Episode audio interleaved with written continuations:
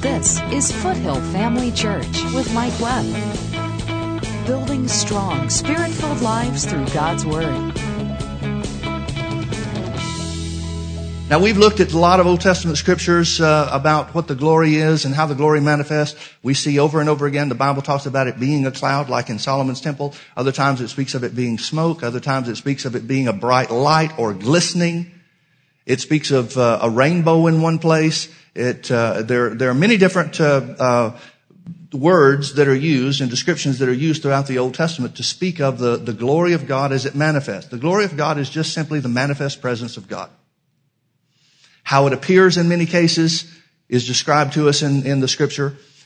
Today I want to start going in a different direction with this series, and that is rather than look at how the glory cloud, if you'll allow me to use that term, I hope you understand what I mean when I use that term, just like in Solomon's temple. How that the glory cloud, rather than just how the glory cloud manifested itself in different situations, in congregations or services or whatever, I want to talk about what the glory of God really is and what God's original plan for it was. In order to do that, I'm going to ask you to turn back with me to Genesis. I believe it's really important for you to understand the beginning. When God begins to speak to his people and he gives Moses the Ten Commandments and begins to talk to him, he gives him the whole of the law. The first 5 books of the Bible is what we know of as the law. The prophets are also considered the Word of God, certainly, as God spoke to others about things to come and such. But I think it's really important for us to understand God's beginning, or what the Bible says about the beginning, because if you don't understand the beginning, you'll never understand what God's plan for man was. And that's one of the reasons why there's so much controversy in the world about how the earth began. Because if the devil can keep you confused about that, he can keep you from knowing what God's plan is. And if he can keep you from knowing what God's plan for man is, he can keep you from walking in the reality of what Jesus purchased for you on the cross. Book of Genesis is hugely important. Hugely important. So it says, beginning in Genesis chapter 1, let's go back to the beginnings. It says, in the beginning, God created the heaven and the earth. Now folks, stop right there. We usually think of the creation as being the rest of chapter 1. But it says, in the beginning, God created the heaven and the earth. Period. It's created. It's done. Now verse 2 tells us something else. Verse 2 is not related to verse 1. None of the rest of chapter 1 is related to verse 1. In the beginning, God created the heaven and the earth. In the beginning, God created heaven and the earth. Period. It's created. Heaven's created. Earth's created. Verse 2 says, and the earth was without form and void. The earth was without form and void. Now, the word was is very important because we need to understand something about meanings here, Hebrew meanings. The word was means to exist, to be or become, or to come to pass. So in the beginning, God created the heaven and the earth, and the world and the earth existed. Well, that's not the proper meaning here, but it's because it's going to describe something about the earth. So it says, and the earth became, or the world came to pass. Something about this that he's going to describe is going to tell us about what came to pass. Well, what came to pass? This is the same word that's used throughout the rest of chapter 1, where God said, let the earth bring forth seed, and it was so. In other words, and it came to pass. And he said, let the earth bring forth the beasts of the field and the cattle and so forth. And it came to pass, and it was so. That's the same word that's translated was in verse 2. Now, why they translated one thing in verse 2 and another thing in verse 7 and verse 12 and in other places in chapter 1 is beyond me. Why didn't they translate it with the same meaning, with the same understanding? I don't know. But it's caused a lot of people some misunderstanding because they think from just a simple casual reading that God created the heaven and the earth without form and void. The problem with that is, and I'll tell you what, hold your finger here. Go ahead and look with me over to Isaiah chapter 45. Isaiah chapter 45. Notice what verse 18 says. For thus saith the Lord that created the heavens. Here's God speaking about what happened. Okay? Do you understand that? Isaiah is saying, here's what God said. Now, I know a lot of people say, well, the Bible was just written by men and so forth. Well, that's true. It was written by men inspired by the Holy Ghost. And when the man inspired by the Holy Ghost says, thus saith the Lord, or here's what God said, you have one of two options. You can either believe that this is what God said, or you can throw the thing out entirely. You do not have the right to pick and choose what part of the Bible you believe to be true. We're pretty strong around here on this is the Word of God. If you haven't figured it out, that's a pretty serious issue for us. Isaiah 45 verse 18, for thus saith the Lord that created the heavens, God himself that formed the earth and made it. He established it. He has established it. In other words, here's how he created it. He's going to describe something about his creation of the earth. He created it not in vain. He created it not in vain. This is the same Hebrew word that's used over in Genesis chapter 1 and verse 2, where it says it was without form and void. Without form is the same word translated vain here. Now, I'll describe what those words mean in a minute. I'll define them from the Hebrew. He created it not in vain. In other words, he didn't create it without form and void. Well, if he created the heavens and the earth, but he didn't create it without form and void, then something had to happen to cause it to be without form and void. That seems pretty simple, doesn't it? I know it's controversial to a lot of people, but it seems very apparent to me. I'm just simple enough to believe the Bible. And if you stick with what the Bible says, you can get some answers to some things that everybody else agonizes over. So it says he created it not without in vain. In other words, he created it not without form. Well, how did he create it then? He formed it to be inhabited. I am the Lord, there is none else. He didn't create it without form and void. In other words, he created it to be inhabited. Well, in chapter 1 and verse 2, it's not yet inhabited. Yet verse 1 says he created it. How do you create something without form and void? I mean, outside the possible exception of some modern art, how can you create anything without form and void? I mean, that'd be like throwing a lump of a big pile of mud down and say, there's my creation.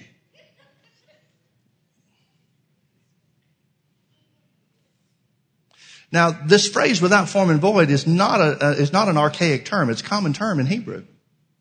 Let me define the words.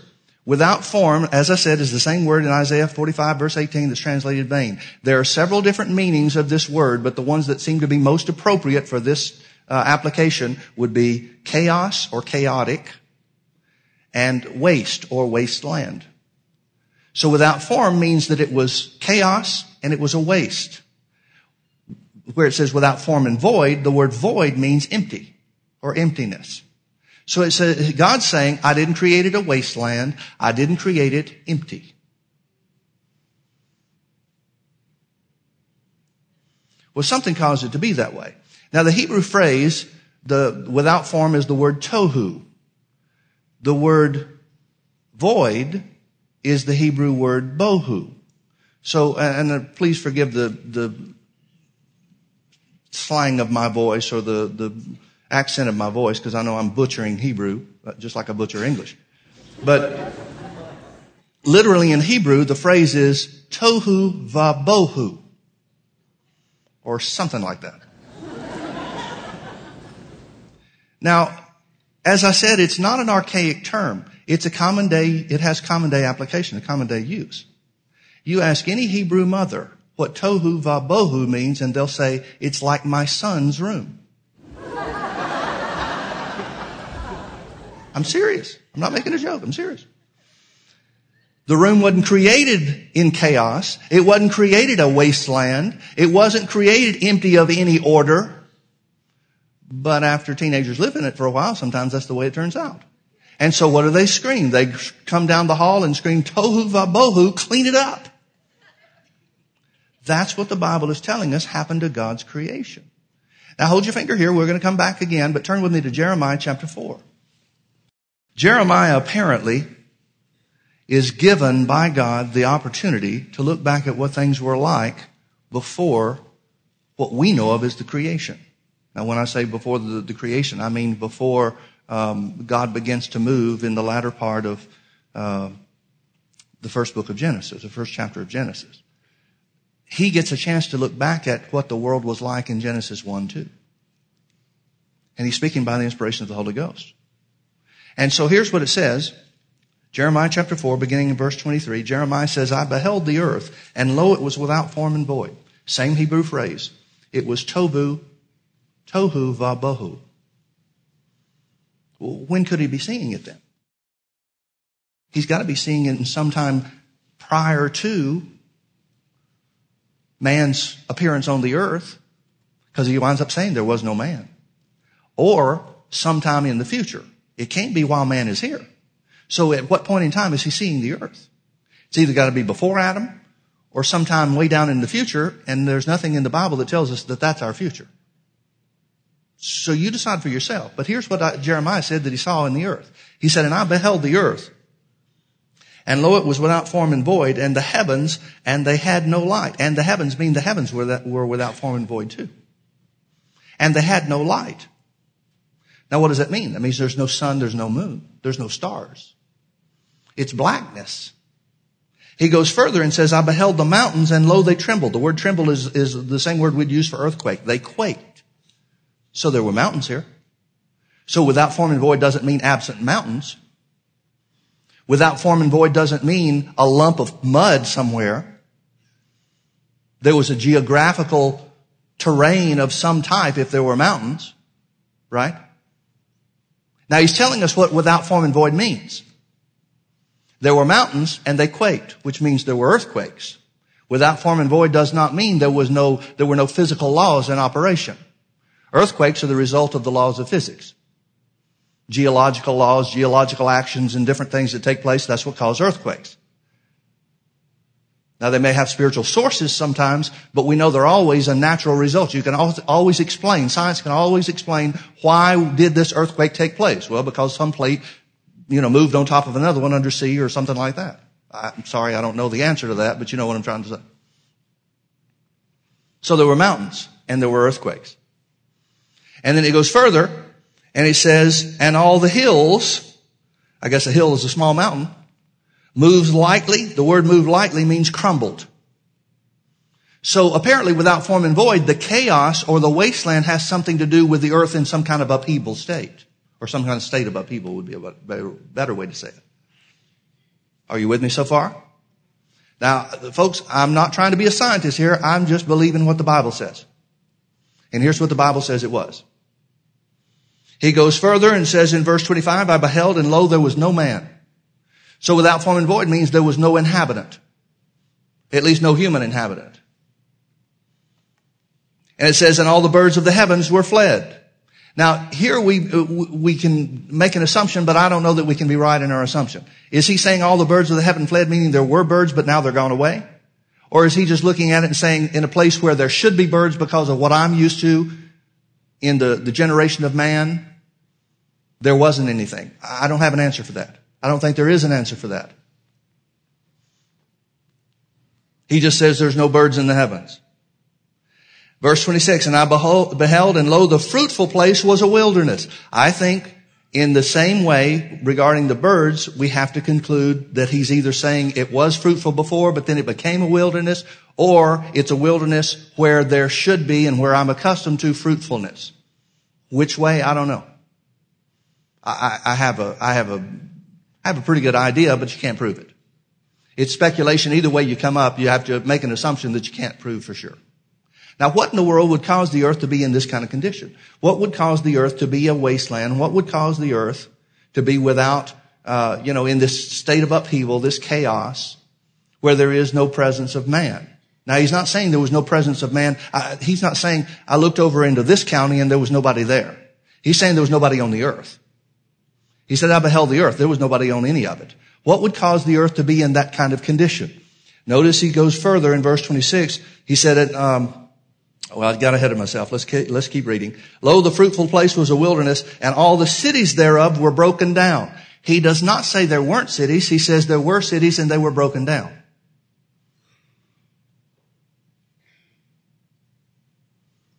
So without form and void means there were cities that were desolate. There were cities that were destroyed.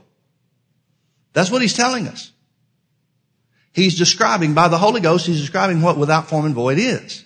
He said there were cities, but uninhabited. There were earthquakes. The earth was in a state of chaos and upheaval, and the cities were broken down, which has to mean there were cities there. Cities existed at one time in some different state than the broken down state that they were now in. Join Mike Webb and Foothill Family Church every Sunday night at 6 p.m. for our weekly healing school. First service is just like, oh my goodness, somebody teaches on healing locally.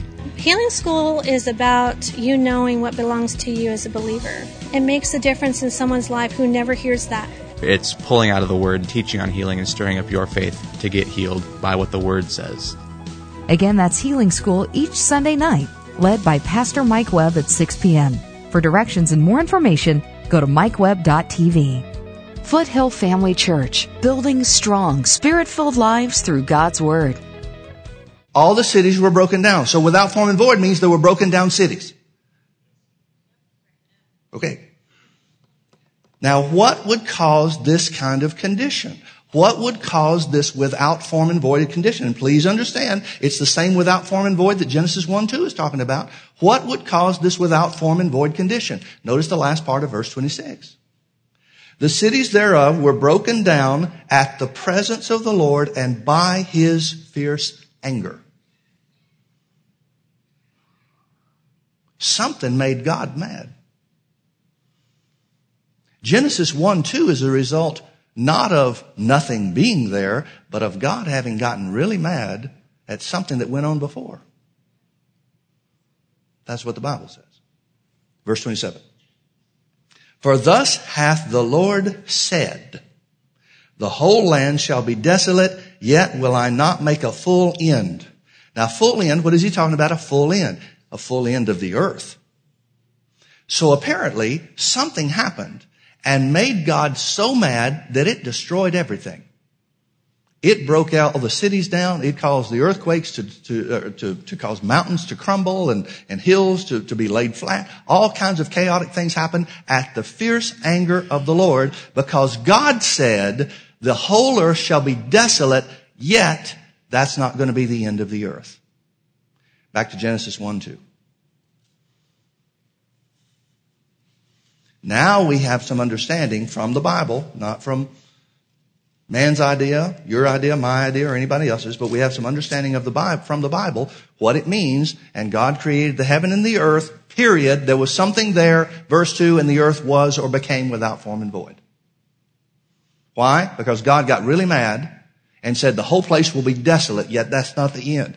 Now the rest of Genesis chapter 1 is going to tell us how the end was reversed, or the desolation was reversed, because God hadn't made an end.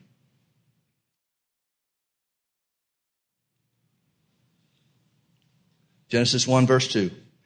And the earth was or became without form and void, and darkness was upon the face of the deep. Now here is the most important part of the story of Genesis. The next phrase of verse 2, and the Spirit of the Lord moved upon the waters.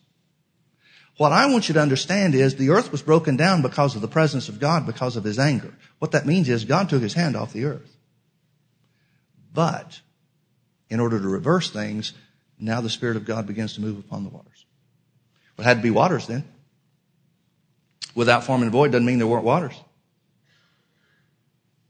And so then God looks upon the earth and he says, let there be light. And there was light. I want you to notice he doesn't make the sun, the moon, the stars until many verses later, several verses later. Second day. How is there light without a sun and a moon? Because the light that came back on the earth was the presence of God. Which tells me the reason that it was darkness, it was blackness, and it was desolation in the without form and void state was because the presence of God was lifted off of the earth. And that's the condition that Jeremiah is looking into in chapter 4. Can you see that? Now, you know the rest of the story of creation. Day 1, he makes this. Day 1, he makes this. Day 2, he makes something else. Day 3, day 4, day 5, day 6. At the end of day 6, he looks at it and he said, it's very good. He created man. Now, the significant part of creating man was on day 6. Everything else was made in preparation for man. Folks, please understand this is how God works. He makes everything else to provide for the man that he's planned. You may be looking at your life or your situation or circumstances in your life and think, oh my goodness, is God not made provision for me? Is there no way God's going to help me? He's already made provision for you before you ever got there. And most times it's not a matter of finding the provision or getting God to make provision. It's a matter of discovering the provision that he's made. God always makes a way of escape. The key is find the way. Because your way of escape may not be my way of escape. I'm talking from a natural standpoint. You know, if you're in financial hardship, if you're looking for God to meet your needs, your way of escape or financial provision may not be the same way as me. Similarly, we're both going to look to Jesus as being our source, but your way of that source providing may be a different way than for me. So the key is always finding the way. If you're praying, oh, God, help me, you're wasting time. You need to be praying, Lord, show me the way. He's already helped you. He sent you Jesus. The Bible says very specifically, if God has already given you Jesus, which is the best that he's got, how is he going to withhold any other good thing from you? So quit praying for God to do something and start praying, God, show me the way. That's the key. It's always the key because there's always a way. So Genesis chapter 1, verse 26. And God said, let us make man in our image. Now, why is God talking our? Because the Bible says God is made up of three persons. God the Father, Jesus the Son, and God the Holy Spirit.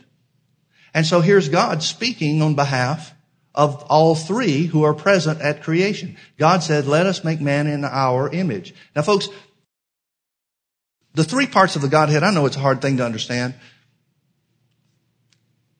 There are three personalities to the Godhead. They all have distinct and specific purposes. God the Father is the planner. Jesus the Son is the one that reveals the plan to us. He's the Word. He was the Word made flesh. It's a revelation of God. And the Holy Spirit is always the agent or the power by which that plan is carried out. So here's God the planner saying, let us make man in our image. In our image. And let them, mankind, male and female, let them have dominion. The word dominion, it means rule. It means authority. Let man have authority over all the works of our hands. Now, you need to understand, the Bible tells us some things, some significant things that might be for me they are, but I want to say it in a way for people to be able to consider it and decide for themselves. The Bible tells us about an event that could have caused Genesis, the earth being without form and void, that's described in Genesis 1:2. The Bible tells us that Satan took a third of the angels and fought against God, and God cast him out of heaven into the earth. Now, that cataclysmic event could have very well been the thing that caused the earth to be without form and void. Jesus said in Luke chapter 10 and verse 18, after sending his disciples out in his name to go before him, they came back and they said, Master, even the devils are subject unto us in your name. Jesus said in Luke 10:18, he said, I beheld Satan fall as lightning from heaven. Well, when did Satan fall as lightning from heaven? Not when they started using his name. Satan fell from lightning as heaven before Genesis 1:2. Before Genesis 1:2. Now, in order for you to understand God's plan for man, you've got to understand where Satan was and what his position was. So turn with me over to Ezekiel chapter 28. Notice in verse 11, it says, moreover, the word of the Lord came unto me, saying, here's Ezekiel saying again, here's what God said. Now, what did God say? Son of man, take up a lamentation upon the king of Tyrus. Now, the first part of the chapter is where he prophesies by the Spirit of the Lord in verse 2 to the prince of Tyrus. We know the prince of Tyrus was what we would call the literal king, the earthly king. But it's telling us, it's showing us by calling the earthly king the prince and saying that there's another being the king. It's showing us that there's a spiritual force that's influencing the earthly king. And he's really the one in charge. That's who Ezekiel now is commanded by the Lord to prophesy against. Moreover, the word of the Lord came unto me, saying, Son of man, take up a lamentation upon the king of Tyrus, and say unto him, Thus saith the Lord God, Thou sealest up the sum, full of wisdom and perfect in beauty. Thou hast been in Eden, the garden of God. Now, folks, there was no natural man other than Adam that was in Eden, the garden of God. And Adam's been dead for hundreds of years by the time this is spoken. So he can't be talking about a natural man. Well, then who's he talking about? Let's keep reading. Thou hast been in Eden, the garden of God. Every precious stone was thy covering, the sardius, the topaz, and the diamond, the beryl, the onyx, and the jasper, the sapphire, the emerald, and the carbuncle, and gold. This guy was pretty well decked out. Not only that, but verse 12 tells us that he was the fullness of wisdom and perfect in beauty. Back to verse 13. The workmanship of thy tabrets and of thy pipes. He's talking about his voice. So apparently this being had something, his position had something to do with his voice. The workmanship of thy tabrets and of thy pipes was prepared in thee in the day that thou was created. Now that tells us something. This is a created being.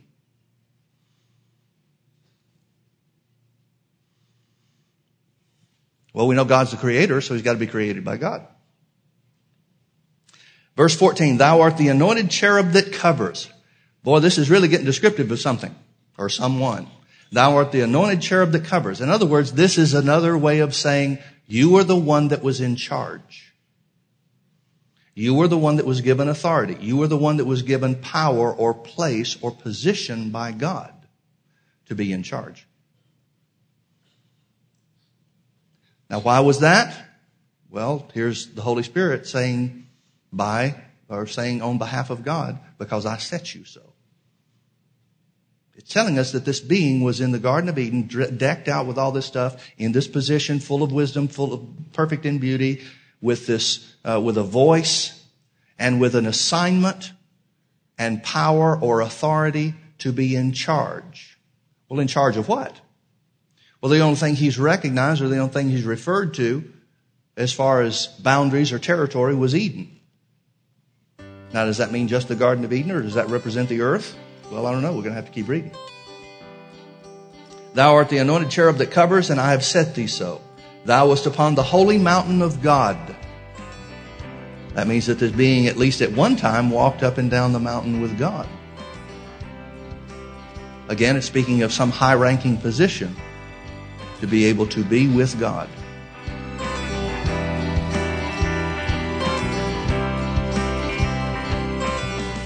Jesus came to the earth to bring the Holy Spirit to us so that he could live in us and that we could be just like he is in this world. Come learn about God's glorious plan at Foothill Family Church. Join Mike Webb and Foothill Family Church every Sunday night at 6 p.m. for our weekly healing school. In healing school, to me, you learn, first off, that healing is for you. I had a healing myself. Pastor Mike does not insist that he lay hands on you, that you have authority through the knowledge of Jesus Christ and what he did. And so I accepted that. Come visit Healing School, where you can hear and be healed. Again, that's Healing School each Sunday night, led by Pastor Mike Webb at 6 p.m. For directions and more information, go to mikewebb.tv. Foothill Family Church. Building strong, spirit-filled lives through God's Word.